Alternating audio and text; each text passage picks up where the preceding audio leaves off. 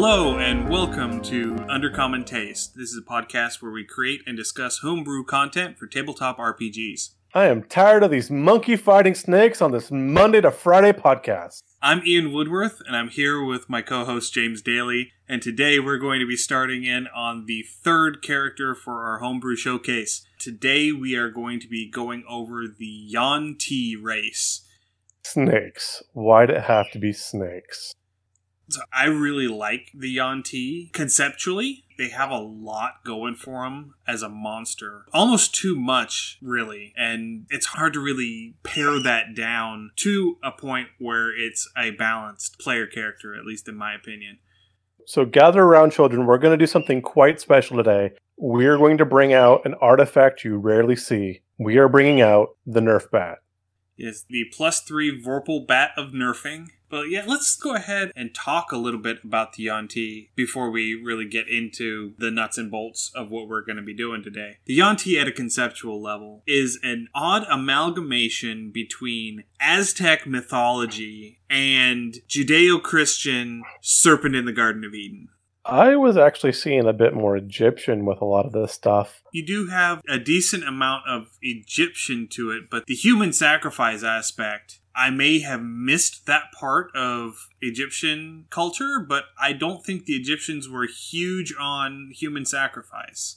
Not as much. That part is very Mesoamerican. And if you look at the architecture and the style that they apply to the artwork for the Yuan-ti in the published work, it definitely has a very Aztec feel to it with the squared level pyramids and the art motifs that they've got going to them culturally you're going to see a lot of that too in areas like malaysia burma a lot of your southeast asian continent area. Right. yeah you do. Look at old adaptations of kipling stories particularly like jungle book some of the old art. You'll see a lot of that kind of look. You have Kaa obviously. But we're probably i'm going to guess a good 75% plus of our characters are going to be familiar with the Yuan-ti from or the naga from wow. I mean if you want a Yuan-ti it's a naga. But if you want the aesthetic of the Yuan-ti, the Zul'Gurub dungeon slash raid, depending on when you were playing World of Warcraft. Zul'Gurub is how I picture Yuan-ti architecture and Yuan-ti society looking. Just replace the trolls with snake people, and that's basically what we got. And uh, trying to remember the Loa that Jindo was trying to the the winged serpent one. Uh, was it Rathma? No, not Rathma. No, it starts with an H. It starts with an H. I don't know then. I know in Wrath, when you were dealing with the trolls, uh, not Zul'Farrak. Yeah, in Zul'Farrak, you had the winged serpent that was Thoranja. That was definitely a Quetzalcoatl. No, that was Zul'Drak, Drakkari up in Northrend, yeah. And we have now devolved into World of Warcraft. But that is a good point, and that's something. There's a lot of lore even within the text for D and D. The Yuan-ti are split between three serpent gods, so you're going to look at your cultures where you're going to find snake gods. So again, we talked about the Zul'Gurub again for a while because that's where a lot of us are going to have a lot of relevance or a lot of connection to. But that really thick, jungly type of environment. We talked about the Aztecs, and obviously with the Aztecs, you have Quetzalcoatl, which is the winged serpent. So very obviously there. And again, with the desert type people, you're going to have a different type of snake. Egypt, you have the asp, a desert snake versus a jungle snake versus a plain snake like a rattlesnake or a coral snake. So or a swamp snake like a water moccasin. Exactly. So these all kind of throw in. So your base Yuan-ti lore is they are snake worshippers, and they're gods, strangely enough, for snakes. Ta-da! But you do have other lesser gods among the Yuan-ti, and the Yuan-ti actually have rituals whereby they can ascend to godhood. Which is kind of awesome. And it involves ritual cannibalism where they literally eat the god this really starts sounding like it's borrowing from other games. Anybody that's played uh, Vampire the Masquerade from White Wolf. But that starts sounding a lot like the concept of Diablicide, where you'd have to eat the elder vampire to gain its vampire power again, there's a lot of that interpretation or intermixing. And I believe in the tabletop version of Vampire the Masquerade, there again is a snake clan. And again, a lot of that has to do with sacrifice. You could actually, with that, rip your heart out as a defensive measure and keep it dashed or buried away. So again, there is a bit of overlap between games and concepts, strangely enough. I don't know enough about the lore side of Vampire. I've only ever played a couple of sessions, so I'm not real strong on that system as a whole. As we move on, we do hope to branch over to other games in addition, so I don't feel so bad talking about that one. But that is a game where, if you want to get into it, they did build a lot of lore into their characters. So you've got these snake worshipping people. You're generally going to have some snake form. So the Yuan-ti as written are really super adaptable and they get kind of complex and hard to manage because if you're going to make a Yuan-ti player character, there's a lot of options you can have because we talked about kind of that ascension. So your kind of base level for your Yuan-ti is going to be what they call a pureblood, and that's going to be your most human looking, and you're going to have some snake traits involved. Uh, your next one's up, your Malison or Malison. It's one of those words where you only have ever read it, but you've never heard it spoken. Well, they weren't called that in third edition. In third edition, they were Yuan-ti half-bloods. Which makes more sense. But the naming conventions for the different castes of the Yuan-ti society make absolutely no sense to me. It's inverted. It but you have to think the snake was the ideal. True. Pure blood, you're human, so a half blood even better because now you only have half your humanity, and you're moving backwards because you're wanting to get away from that human aspect. Yes, but the top of the societal food chain is the anathema. Because that's how other humans would see you as an anathema. It's not how they see themselves. But that's just the thing is, I mean, unless we're referring to this as being, this is what outsiders refer to these castes as. But it seems Almost- to me like it should be, you should have it as this is what the Yuan-ti label their castes. You would think, but again, the Yuan-ti was a monstrous race. You weren't supposed to be the Yuan-ti. Yeah, but even in third edition, you got rules on if you want to make a Yuan-ti player character, these are the steps that you follow. Right, but most players encounter with the Yuan-ti, they are definitely going to be the quote quote other. But what I'm saying is the names for the castes should reflect how the Yuan-ti see themselves, not how outsiders see the Yuan-ti. I can see that. It is Which is- definitely Which is why it makes no sense to me that the pure blood is at the bottom of the chain. It seems to me that the pure blood should be the At the top. anathema. And I can see that. the abomination. I'm okay with the anathema still being the anathema at the top because it's a giant snake man with six heads. It's a snake with arms and six heads. So I am okay with calling that an anathema, but it just seems to me that the abomination and the pure blood should at least be switched. That's my personal opinion. I am not going to change the naming convention on my whim, but that is how I would do it. Because the Yuan-ti would consider the abomination as being the pure blood because they're the one with the most snake blood, and the more snake you have, the higher you are in the caste system. I can see that. Can I ask you a quick question though? Okay. What's that big country between France and Italy? The big country between France and Italy. Yeah, it was split for a little while. There isn't a country between They France. they and- kind of they border the two. Yeah. I mean, there's Switzerland, No, that's a small one. The bigger one. It borders both of them. It has the Rhine River in it. Germany, Yeah, except what do the Germans call it? Deutschland, Yeah, exactly. But what do we call it? Germany. Exactly. So we call them Germans, right? The naming convention's from an outsider. So yeah, I mean, they might have something that they'd call themselves that we probably couldn't pronounce. It's probably all Slavic hissing. Slavic hissing. Syllabic. Oh, okay. No, they're not Russian hissing. Yes, a bunch of Russian hissing. It's where the Goths came from.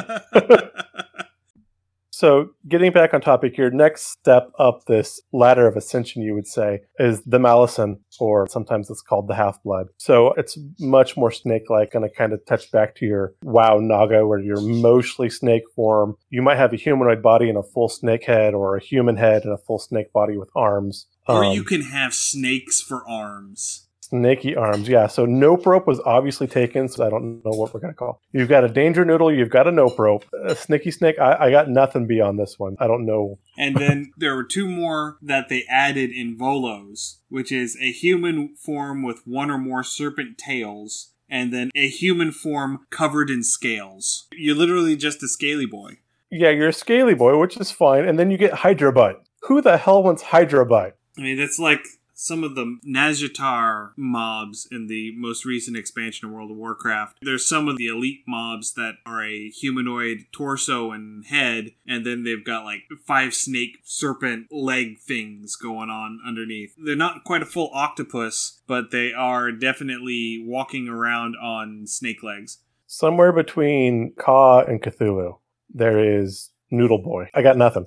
I really got nothing. I mean, like I said, that's like when you roll low on your your random encounter. But if that's your thing, then that's your thing, and roll it. That's cool because again, the game should be fun. I'm just not really wanting Hydrobutt. No, not really. The next step beyond that, because I mean, really, when you're going Hydrobutt, you really can't go anywhere but up. You have the full abominations, and these are basically snakes with arms. Which, sure, why not?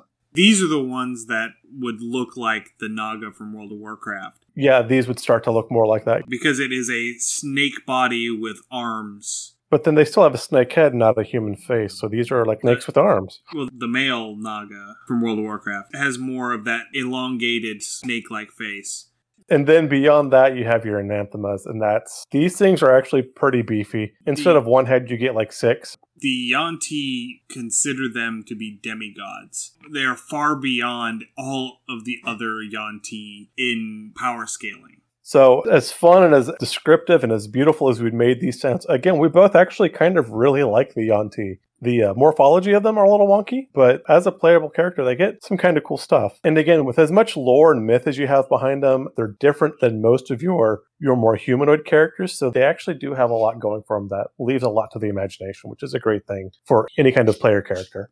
But of course, there are aspects from a lore standpoint that I really also don't like. Primarily, and this should not come as a surprise at this point, but I don't like that they are classified as an evil race. And I don't like that they have written them as being an evil race. Because you cannot go through the published lore and really make much of an argument for anything else from what they've got written out. When your ultimate goal is basically human sacrifice and cannibalism to increase your personal power base, that's a hard stretch to make. And I'm with Ian. I don't like to say that every character is innately evil. That being said, if you're going to play an evil character, uh, a Yuan-ti is going to be pretty high on your list. Yeah, Yuan-ti are pretty good on your list. Drow. I mean, those are going to be like your first two check marks. Okay, we got this one, we got this one. The Yuan-ti are, no snake pun intended, tend to be very cold blooded. Even by lore, they are not emotional, they're very calculating. Yeah, they are specifically emotionless. If Spock had scales, Spock would be a Yuan-ti. Maybe instead of pointy ears, they just taped them back a little bit further. If Spock ate other Vulcans, he would be a If- Yuan-ti. Actually, no, he would be more likely to eat Kirk than another Vulcan. Definitely. Because Kirk is not Yuan-ti. Yes, and then he would also assume Kirk's power because he ate the power base. So there you go. That's, That's how, to think Yuan-ti. That is how you get Captain Spock of the USS Enterprise. But yeah, so I was actually thinking about how to incorporate Yuan-ti into a world where they're not necessarily categorically evil. Honestly, a way to do that is, I mean, even with something like with the Drow, where they have obviously the upper class of the Drow tend to be far worse than your lower caste or your commoners, but there are a lot of cultures that just have mythos or legacy behind them that people just assume that's what they are. And I think that could carry over a long way. Your Yuan-ti might not be a terrible person, it might not be power hungry, but that's what people expect out of your Yuan-ti. Kind of like when you see your Dragonborn, depending on the color of your Dragonborn scales or your alignment, you know, are people going to assume your alignment because you have a colored scale versus metallic scale? And that could be a way to play that. So it's going to be difficult. I mean, it would be a challenge for a player, I think, and it would be a fun challenge because you're obviously going to put people on edge because one, you're something that's not seen frequently. Two, it depends on what type of Yuan-ti are you playing. Are you playing a pureblood that's able to pass through culture easier? Are you going to be an abomination? Are you going to be an Malison that where it's very obvious who and what you are? So these are player choices as well, and these tend to tie into roleplay. Personally, I would not allow someone to play a Yuan-ti abomination. That is just too much monster for me. I mean, I would let you play a Malison. I would let you play an abomination skinned as a Malison, or the other way around. A Malison skinned as a as an abomination. Well, if you're doing like an extremely high level one off, just to kind of go with it, perhaps. But yeah, otherwise that would be a bit of a Because the abomination is awful beefy and has an awful lot of stuff going on. This is true. And that's one of the things we're going to tinker with is the player characters given for the Yuan-ti. And we're talking a lot and we're rambling a lot about this Yuan-ti because there is so much out there that even Wizards by the book, they didn't package them too terribly well for a player class. So we're trying to get all these pieces and kind of pull them up into a pile before we shove them into a mold. So we have something to present. I think if you win Abomination, you'd have to do a lot of homebrewing to tone it down quite a bit. Well, and if you're retaining the lore, it doesn't make sense to play an abomination because an abomination is going to be staying in the Yuan-ti city and directing everything. The abomination is not going to be going out and getting its hands dirty. If there was a way or there was lore for the abomination that it found a way to become an anathema, it Well, would go out. There is there's for that. In lore a ritual that would allow an abomination to become an anathema. There are rituals Yes. for each caste to advance to the next level. Yes, and that's what I'm saying is if the abomination in game had found resources or the correct lore or whatever it needed to enact that ritual, that would be a reason to drag it out of its city, out of its power base. But that would probably be the only reason for that to happen. I think it would make a more interesting character to have, say, a Malison who is acting on behalf of this abomination in that particular scenario. Yeah, that would actually be a really good story arc to run. Because then, how loyal do you plan to be towards any of that? Are you going to try to eat the abomination and then you have all the supplies for anathema and just kind of skip straight to step two? That's a whole other campaign story that we might have to do one day. That is a tangent for another day. Yes. So what we're going to try to do is we're going to talk a little bit about the Malison, but I think what we're planning on packaging and presenting this time around is going to be a pure blood. It's just a little easier overall to work with as far as in group and going through about town. Again, this is so nebulous just because there's so much information out there. I was reading up on the Yuan-ti player race that was presented in Volo's guide, and it is specifically for the Yuan-ti pureblood. And I was reading it and thinking, this seems a bit beefy. And I wanted to have some sort of variation there. So I wanted to have a Yuan-ti Malison available for play just for the mechanics of it. And so I think what we're going to try and do here today is we're going to take the Yuan-ti Pureblood as it's published and split it off to make a Yuan-ti base race and have the Pureblood and the Malison be sub race options within the Yuan-ti race. So you can choose door number one or door number two. So do you want me to just go ahead and dive into what we got? Yeah, let's dive into how they presented the pureblood and we'll talk about what we want to parse out, what we want to keep. Buckle up, boys and girls. This is going to get kind of messy. Just a little bit. All right, so you start off with a plus two charisma, plus one intelligence, alignment neutral evil, medium size, 30 foot speed, dark vision 60 feet. You have some innate spell casting. You gain the poison spray cantrip. You can cast animal friendship at will as long as your target is a snake. And at third level, you learn suggestion. You get magic resistance, which gives you advantage on saving throws versus spells and other magical effects. You get poison immunity, and you get common, abyssal, and draconic as languages. All right, so let's go ahead and start at the top. Plus two charisma, I like. Plus one intel, sure, why not? Makes sense. So you've got your standard plus three ability scores for your player character. We're not dealing with a negative score on this one, so I think that's our first character where we've not had to deal with that. So Yes. yay for that. Well, we did also intentionally pick the two that had minus twos when we were starting off. The standard breakdown for races that have sub race options is you have your plus two attribute in the base race, and then you get your plus one as part of your sub race. The sub race is where you break down what that plus one ends up being. So for the pure blood, I'm perfectly fine with leaving the plus one to intelligence there. Because, according to lore, they're the ones that are going out and making the connections. They're acting as agents. They're gaining influence in the outside world. And there's a certain amount of intelligence that is needed to be able to worm your way in in a manner that keeps you from exposing yourself. Whereas the charisma is your ability to actually work your way in.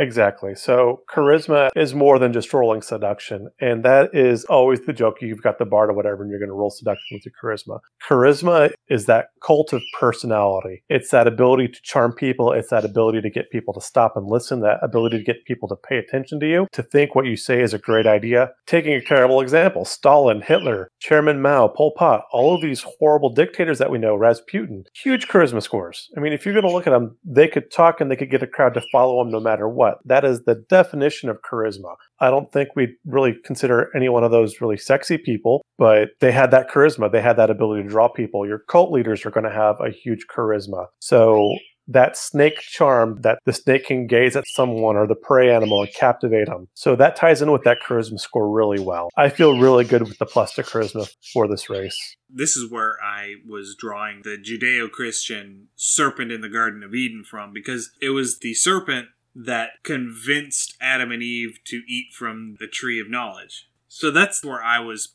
gleaning that particular one from. And you know, you always you hear people who are good at convincing other people referred to as having a silver tongue. So, right, or that person's a snake, you know, because they kind of have that wily, sneaky snake oil know. salesman. Exactly. So that really ties in. And again, we're making the Yuan Ti sound really great. For the Malison, I would almost go ahead and suggest that your plus one might just be outright strength. Because again, you're going to get kind of that beefy bow about it. You're definitely going to be more hands on, I would say, perhaps. And in their stat block in the monster manual, the Malison does have a 16 in both strength and charisma. So I am perfectly fine with making a plus one strength base for the Malison. Okay. Now, here's our question, though, and this is where things get a curveball. So if you have a pureblood player and they go through and they actually through the storyline, through the arc, can complete the ritual to become a Malison. How would you adapt those score changes? Would you just give them a bonus plus one to their strength plus their already stats, or would you change their stat blocks entirely with their player level once they got up to that level? Um, you know, I'm really not sure how I would go about doing that. That's not really something that had occurred to me before now. I guess it should have, but that's not really something that occurred to me before now. I mean, I would probably just tack it on on top. I would be inclined to do that too because that ritual is supposed to be so difficult. And that is something we did miss with the lore is that the Yuan-ti are born into their caste or their society normally. So unless they've proceeded with that ritual, purebloods are born to purebloods, Malisons are born to Malisons. If a pureblood and a Malison were to to commingle, for lack of a better term, to be polite, if they were to breed together, yes, or copulate, if they were to engage in coitus, and hatch from the eggs, generally the offspring resemble the lower caste. So they tend to stick to their own case to preserve their bloodline per the lore written in the text. That is a thing. So, uh, yeah, I would say that if a player was able to complete said ritual, any kind of ability score increase or anything like that, I think we should be able to just attack on. So, in that case, you would have your plus one to your strength, and then you might get some extra stuff. Or I'd maybe perhaps make you pick and choose between a table. Maybe you can pick two or three traits that you wanted to keep and then two or three traits that you'd be willing to exchange. Yeah, that would be something that I think we would have to write up a ritual, what it would require, and then put in rules on you have to succeed on these checks in order to have the ritual succeed, and it requires these components. And at the end, these are the bonuses that you end up getting. If only there were two schmucks on the internet who had a podcast with homebrew ideas. I know, right? Oh, well. Anyway, moving on. Maybe they'll send us an email at undercommontaste at gmail.com and give us that idea. But yeah, I honestly think that I would allow them to keep their stats and then just tack on to the top of it. Especially once we get into the details, the things that the Malison gets compared to what we're giving the pureblood, at least with what I have suggested, there's really no overlap between the two.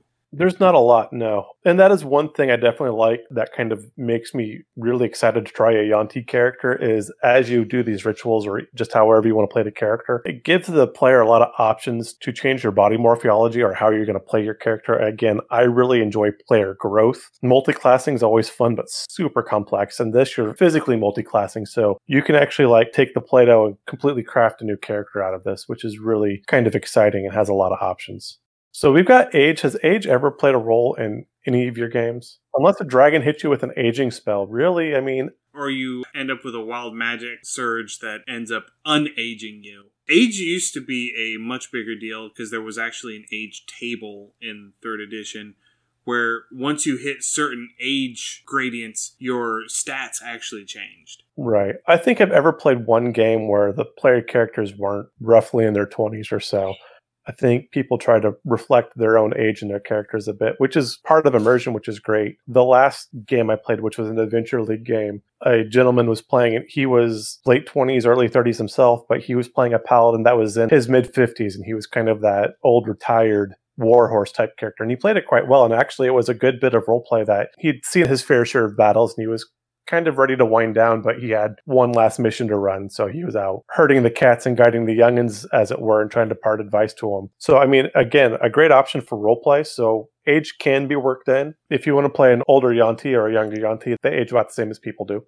So the last character that I played, I think I've mentioned him before, is a transmutation wizard who had been an adventurer in his youth and had come across a is it a manual of golems that lets you make a golem whatever it is it's the book that lets you build a golem so he got a hold of it and he made himself an iron golem. And he had gone into retirement and he had a contingency set up because he ended up making it to like a 17th level wizard. So he had access to his 9th level spells and everything. And he had a contingency set up to where if he ever experienced a violent death, he would have a clone spell go off and a new body would emerge. And he hid this contingency within a compartment inside this iron golem. And someone knocked him off and sabotaged his contingency to where his consciousness ended up getting stuck in that iron golem. So I'm playing him as a warforged wizard. That's really fun. Um, so he's this 97 year old wizard walking around in an iron golem. He's now effectively immortal as long as the golem doesn't get destroyed. Have you seen Altered Carbon? I have. Oh, yes. That's right. We talked about that. Yeah. But this has a very full metal alchemist feel to it. Yes. I can see that one too. And I love both of those shows, but that's for a different episode. Size wise, you're looking humanish size, so somewhere between five nothing and six something. Your size is medium. According to the random height and weight table that I just happen to have in front of me here in Volo's, your base height is four foot eight, and the modifier is two d10. So you're looking at four foot ten to six foot four. Yeah, thereabouts. I'm just trying to figure out if you roll a twenty, four foot twenty-eight 28 becomes two foot four. So yeah, six foot four. So you're peopleish sized. Yeah. Not a big people, but you're people. So it looks like so far our party's going to be a little on the shorter side. We've got our orc standing tall and firm. We've got a kobold who we're going to try our best not to step on. And we've got a smaller sized to average sized humanoid character ish. Okay, so far so good. Your base walking speed's 30 feet. So again, that ties in with your medium size. So everyone's keeping up with each other. We're not leaving anybody behind yet, which is good. Dark vision. Dark vision. I'm considering, I'm thinking that we might want to uh, bump this down to low light vision like we did on the half orc. Yeah, I'm good with that. Like I said, dark vision comes with everything. It's like But- your free shipping with your packaging. But I would also suggest that as part of the downgrade to low light vision, we also give them keen senses smell so that they get advantage on perception checks based on smell. Only if they lick things. Well, I mean, you know, you know snakes actually they flick their tongues they smell with out. flicky tongue. They're flicking their tongues out. So, you know, That's why I said they got to lick things. Yeah, no, I'm okay with that. And I think keen senses based on smell, I think that's a good give and take. You're losing 30 feet of your dim light vision. No, so we're giving. no, no, you're- you're getting your dim light vision, yeah. it's still 60 feet, but you can't see in darkness. Okay, yes. And then you get that keen sense with smell, which I don't think I've rolled too many rolls where, Yeah, hey, you don't, smell. you don't really Can you smell my feet? Yeah, you don't really run into that a whole lot. I mean, there was that one episode where we had the uh, ogre thong involved. I don't remember that. No, that's fine. That's actually going to be in one of my knicker nabber songs. Is going to be the ogre thong. As long as this isn't something that I'm actually just forgetting, No, it's not. that is something that doesn't come up very often, but it could if you have that ability. You would find ways to use To use that. it. That is an excellent way to encourage skill use. And role play, I agree. And then the question is, you can smell it, but do you really want to smell it? Well, I mean, you're going to be also interpreting it differently than, say, a human would just sniffing something. Yeah. So when the guy who never takes the shower before he walks into the game shop, and you say, "Hey, this smells like dead rat," and your mouth starts to water. Oh, God. That is disgusting. You're welcome for that mental image. So we're going to go low light vision and keen senses smell Yes. instead of 60 foot dark vision. And this is the point where we're going to, I think, put our split between abilities for the Malison and abilities for the Pureblood. I'm good with leaving Animal Friendship at will and suggestion at level 3 as a base class thing playing into that whole snake vibe Right, and that makes sense. but I'm thinking that the Pureblood should get the Poison Spray cantrip, and the Malison should get a natural weapon bite attack with a chance to deal poison. I am good with both of those, though. The poison spray cantrip, I would almost put a use limit on that. Um, I'd put some charges like so I- many per rest. Absolutely not. Absolutely not. Okay. It's a cantrip. Yeah, well, and it's a small damage cantrip. It's like a 1d6 cantrip. And there's so many things that have resistance or immunity to poison. I don't want to put any limiter on this. okay. I guess I can see that because, yeah, a lot of things do have a lot of poison immunity and resistance. Poison poison is empirically the weakest magical damage type in game. I'm just thinking it's going to be weird. Like if you rolled a Yuan-ti warrior, uh, a Yuan-ti fighter, or a barbarian, and you've got poison spray on top of everything else, it seems. Is poison spray a full action? Yeah, Okay. Yes, it is. it's a cantrip. Well, some can are all. I don't think all cantrips are full action though. Yes. I am unaware of any bonus action cantrips. Okay. Yeah, seeing as poison spray is a full action, yeah, I can feel okay with this then. Like I said, having a barbarian or a fighter with innate spell casting feels a little weird to me. Again, if you want to cast spells, roll a wizard, roll a warlock. But you Um, know, this would still fall under the whole thing of a barbarian cannot cast spells while they're raging. So they still wouldn't be able to use their poison spray while they're raging. Granted, it's just I don't know. I like my martial characters martial and my magical characters magical. And that's my personal opinion and bend on things. And I'm going Um, to gish everything. And you can also feel free to message us under Undercommon Taste and explain to Ian why he's absolutely wrong. But I totally, I can be this. Now, a monk with poison spray would be amazing. Monks are that weird gray area for me. But again, I digress. And then I would say that for the Malison, because you are more snake like, I would advocate for a bite attack. Uh, we can go off of the bite attack the Malison already has, which is a 1d4 plus strength mod damage for a bite attack. However, I'm wanting to dial back the poison aspect on this because the Malison in the monster manual gets 2d6 poison damage on a hit. That is entirely too much for a PC to have. So I want to either dial it back to a just a flat 1d4 or a con save versus a 1d6. I like the 1d6 con save. Whenever it comes to chance and invoking the fates and rolling the dice, I'm always in favor. Because everybody likes rolling the dice. That's half the fun of the game.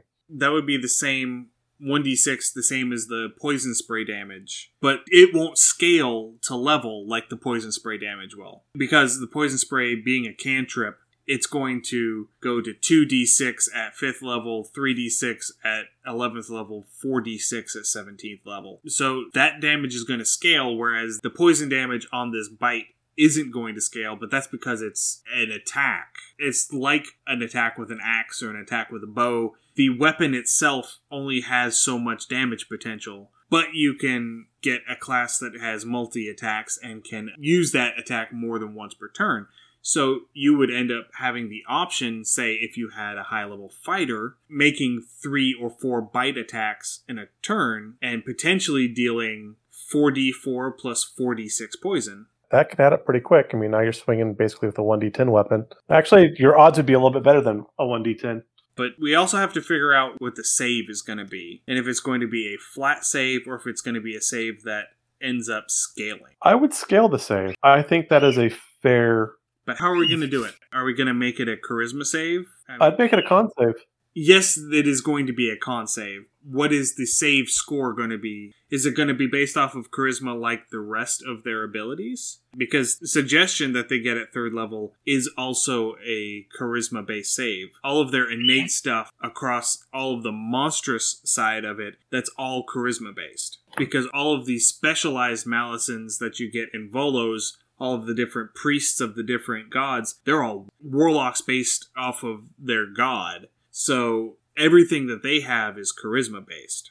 Right. So a Yuan-ti cleric would be a lot of fun to play, but that again is a complete side. Right now, my brain is broke between charisma or strength. I'm leaning more towards charisma. It kind of ties into that whole strength of personality. And that's where the Yuan-ti are deriving their personal strength and abilities largely from. That seems to be the core stat for this race. So charisma based poison is really weird. I know, right? That's what's got me kind of baffled. I almost want to make it Constitution, even on the Yuan-ti side. Then how would that scale? I mean, it would still be 8 plus your mod plus your proficiency bonus. That's how the scaling save DCs work for all of your casters and all of your saving throws are 8 plus the modifier plus your proficiency bonus.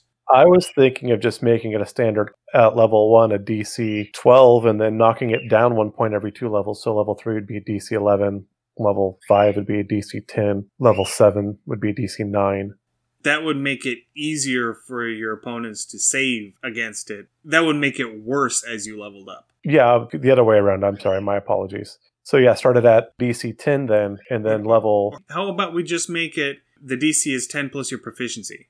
That works, yeah. Don't actually tie it to an attribute. Just make it 10 plus your proficiency. So it starts off as a DC 12 and it eventually becomes a DC 16. That sounds great. Which is still going to be kind of on the lower side. Once you get to those higher levels, it'll be easier for them to resist it, but it's not too terrible. I mean, it's going to be on the low side all the way through because let's say you have a wizard and you're using point buy, so you have a 16 intelligence on your wizard at level 1, he's already going to have a spell save DC of 13, which is going to be more than what you've got. But even still, with the cantrip, your opponents get a chance to save on that too. So either way, I still think that balances out. That's fair. Yeah, but the cantrip is going to be scaling using your charisma because it is a spell. But yeah, I like that.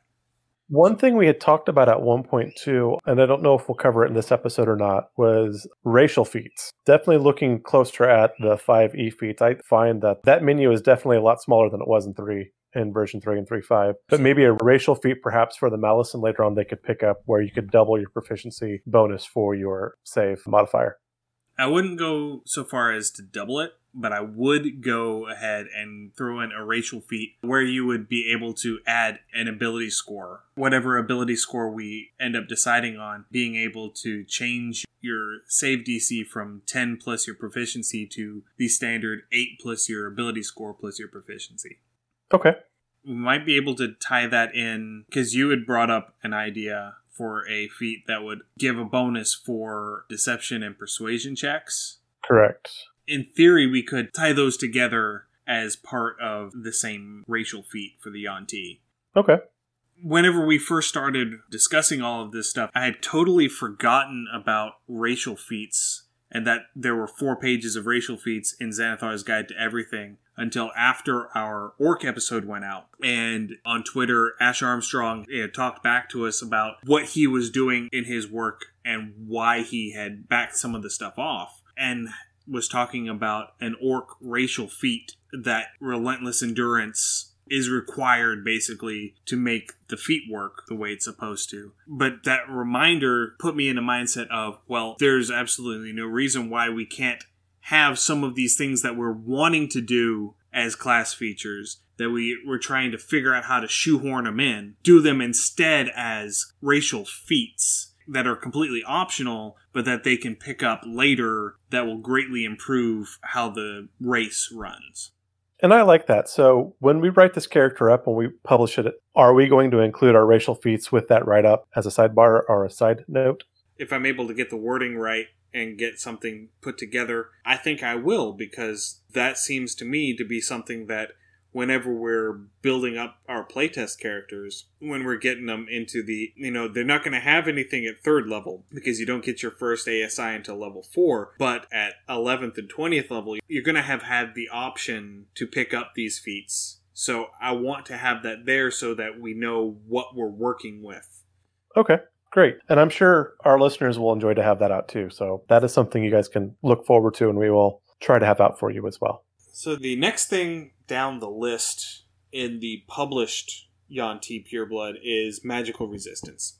I have a really hard time with this one. You gain advantage on saving throws against spells and other magical effects. This is a throwback to the monster side of things. They are an innately magical race. Their whole thing is tied up in these dark rituals that tie them to these snake gods. And this magical resistance is something that has gone back multiple editions the Yuan-ti Pureblood in third edition, they have a spell resistance of 14. So you had to roll a caster check and get a 14 or higher to even land a spell against a Yuan-ti. And that's the Pureblood. That is the lowest power level Yuan-ti available. And as a monster, that works great. As a player character, I think that's still a bit much. See, I'm hesitant to let go of it because that is one of the hallmarks of the Yuan-ti. The Duergar also get magical resistance. Again, they are another non standard race option. I guess, but just a straight against any spell and any saving throw, you have advantage on saving throws. I mean, that's. We were talking about giving our fighter advantage on all wisdom saving throws, which are basically going to be a magical spell. And we were saying that that was way too much. No, what we ended up giving them, we know, we ended up giving them proficiency, didn't we? Yes. Okay what your item initially was going to be was going to be a you automatically succeed on wisdom right. saving throws, which is something completely different. Granted, I would feel better changing this to you have proficiency on all saving throws against spells and magical effects than advantage. You get to add your proficiency bonus to saving throws? Yeah, and I mean statistically, I guess that comes out close to the same. It just feels a little better to me, and I don't know why. I don't know because you end up having I don't I don't even know how to word my argument right now. Yeah, it sounds a little strong, particularly for the lower level characters. And that is the good thing about proficiency is it does scale with your character. Though again, once you hit level 20 or so, or level 18 I think is when you hit max proficiency. 17. 17? Okay. Yeah. At that point, you're plus 6 and so statistically you actually are doing better off. But if you've played a character to level 17, then you know what? You deserve a little bit of a pat on the back. I don't know. This one's a hard one. It sounds a lot. I don't know. And this one was one that I was going to suggest we make a sub race element for the pure blood and not leave it with the Malison. I think I would feel better with that. Because there are mechanics that the Malison has that I think giving the pure blood magic resistance and then giving the Malison this other stuff would be roughly equivalent between the two. I guess I can see that. This one doesn't quite feel right. I can't exactly put my finger on why, and I can't exactly say how I would fix it perfectly. That just feels like this would be something a player could break and it would be a player that came off something off the wall and then they would figure it out and they would use it all the time and i feel this could become broken really fast somehow. Well the counterpoint to that is as a dm you throw spells at them that require an attack roll instead of a saving throw. And so yeah i guess it does depend on what the dm does and how the dm handles it. Yeah. i don't know. I would just put a warning label on this one that this has potential for abuse and i don't see why or how but i can feel that it's there somewhere. There are going to be times when this is going to be really powerful and you're going to feel like you're not landing anything. But there are also going to be times where this isn't going to help them whenever they're being attacked by 30 kobolds with their crossbows and their spears because they're not going to be getting any bonus against crossbow bolts. Unless those are flaming crossbow bolts and it's considered a magical effect. No, because mundane fire is not a magical effect. Gotcha. Well, then like a poison or an ice bolt or something like that. I mean, but I guess if, then that would just be limiting on damage. No, because even if they're using magical ammunition, it's still going to deal the magical damage if they hit, because there's no okay. saving throw against that. I mean, it's only going to take effect on things like fireball, lightning bolt, any of your illusion spells like hypnotic pattern, things like suggestion, you know, all of your status effects. They're going to have advantage on their saving throws against status effects. So, what kind of spells did you just list, and what kind of spells do I generally like to play with? Well, I mean, uh, maybe that's why I feel so wary about this one because this does line up exactly against how I would play a character personally. Right. So maybe that's why my alarm bells are ringing. This is an anti-me class. I'm in this picture and I don't like it. Exactly. But yet, I hesitate to say this, but I think that you are overplaying how powerful magic resistance is this is a this is a very true possibility, and I I am willing to admit that. Now, granted, I have never had a player at my table playing with a character who had magic resistance. So I don't know from a DM's perspective just how powerful that can end up being. Well, I say we leave this here, and it's not like we're not planning on doing a playtest at some point soon. Right, So, uh, And we're planning on using the pure blood anyway. So this aspect is going to get tested. Exactly. And so let's leave this as something we definitely want to come back and ask our players how they feel about afterwards and see how that rolls. Because again, that's a great way to test things out. Is we're going to throw it in the fire and see what it do. And so, like I was saying, giving this magic resistance to the pure blood so that the Malison can actually get access to one of the things that it has had for multiple editions that it has in its stat block in the 5e monster manual, which is shape change. I would limit it to once per short rest, so it would be a junior version of the Druid's Wild Shape. I would really even pin it to a long rest because you can short rest pretty frequently. Yeah, but I may be wrong, but I'm pretty sure that a druid has two charges to their wild shape and they recover all of their charges after a short rest. Or at least they can regain their charges once on a short rest, I think. Let me uh, pull that up real quick. Is that wild shape? Yes, wild shape. Wild Shape 5th Edition from Roll 20. Starting at second level, you can use your action magically to assume the shape of a beast that you have seen before. You can use the feature twice. You regain expended uses when you finish a short or long rest. Yeah. So you can get two charges back as a druid on a short rest. So I'm having this be a one time deal on a short rest. Okay, I'm good with that. And it's specifically into a medium snake. What's the challenge rating on a medium snake? Since you have the uh, monster me, manual up. Let me look that up for you. See here if I can find snake. Snake, ooh, it's a snake. Look under N for Nope Rope. Oh, constrictor snake. Though that's a large. Flying snake. That's tiny.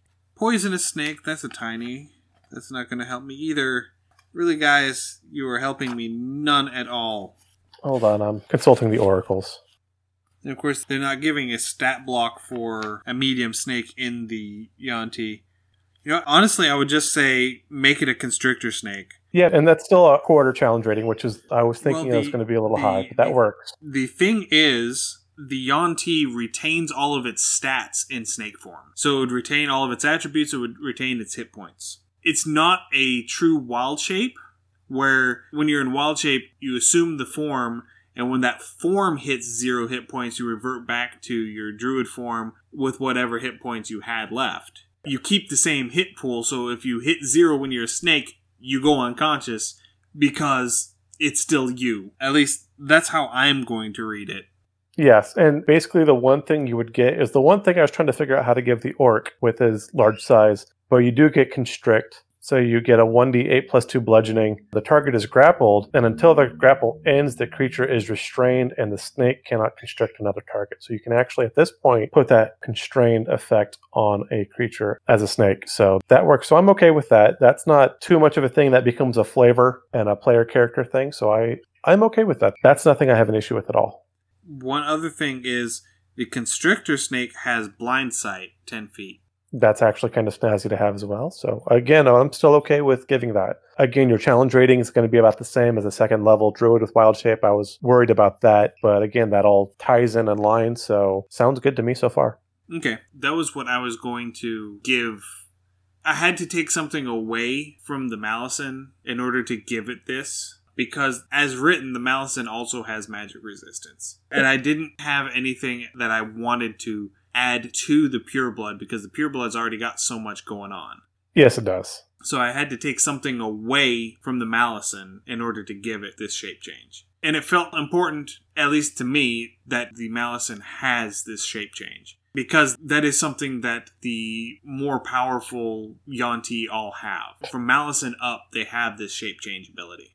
Right. And so, yeah, I think that's a fair trade. Giving up the innate, or not the innate spell casting, but giving up the magic resistance. I would add to that though, because again, this is a niche thing, and because you do get that snake form as an optional trait in Volo's that the Malisons get, I would actually throw in with that shape change is the ability once per long rest to shed their skin, and that allows them to escape any kind of binding, grapple, or restrainment. From Volo's, I would negate the whole if you spend one minute eating your shed skin, you get half your hit points back. I think that's a quite a bit too much, but Yeah, that ability to slip out of anything I like. Especially when you get to the higher levels. Exactly. So that brings us, we've got one class ability left to discuss, which is poison immunity. I already mentioned it a little bit. Poison is the weakest damage type in the game because so many things have resistance or immunity to it. But having a straight up immunity on a player race just seems Way too a much. bit much. Yeah.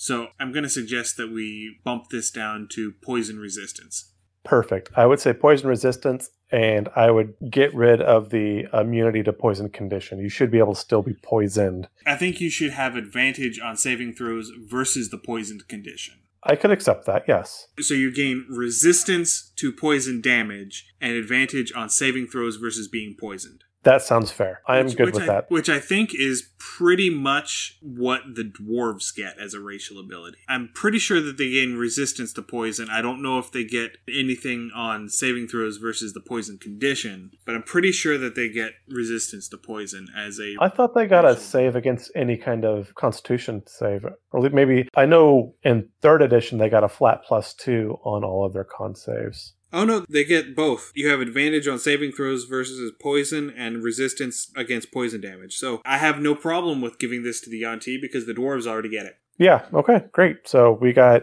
I kind of want to draw that biology. I, I can't think of the word I'm looking for. Basically, like the evolution tree. So I want to see what the shared ancestry between the dwarves and the Yuan-ti were. I think this is a parallel evolution thing. It, it well might be. I'm going to say that it is a parallel evolution thing just to keep you from having dwarves having sex with snakes. Well, I mean, they both live in holes. It was a cold night. We don't judge. Just saying, dwarven spirits are dwarven spirits. Sometimes you just want to hug. All right. And then languages common, abyssal, draconic. Common makes sense because, well, it's common. Draconic does make sense because that is the language associated with arcane magic in the D&D worlds. And abyssal because technically their gods are fiends. So they are fiendish in nature. I believe at least some of them reside in the Nine Hells. Not the Nine Hells, but in the Abyss. So it would make sense that they have the language that would allow them to contact their gods on the abyssal planes. Yes, those all make sense. So I think we've largely wrapped up our Yuan-ti, our Pureblood, and our Malison. We're going to move forward next week. We're going to try to do a uh, Pureblood Wizard. So we get to talk about the Wizard class. So if you thought this was a well organized and streamlined podcast this week, next week's going to be completely off the rails. Absolutely. This is just going to be absolute craziness. There's a lot to cover with the wizard class. The wizard class is extremely iconic. You've got your various schools of magic, You have so many schools of magic.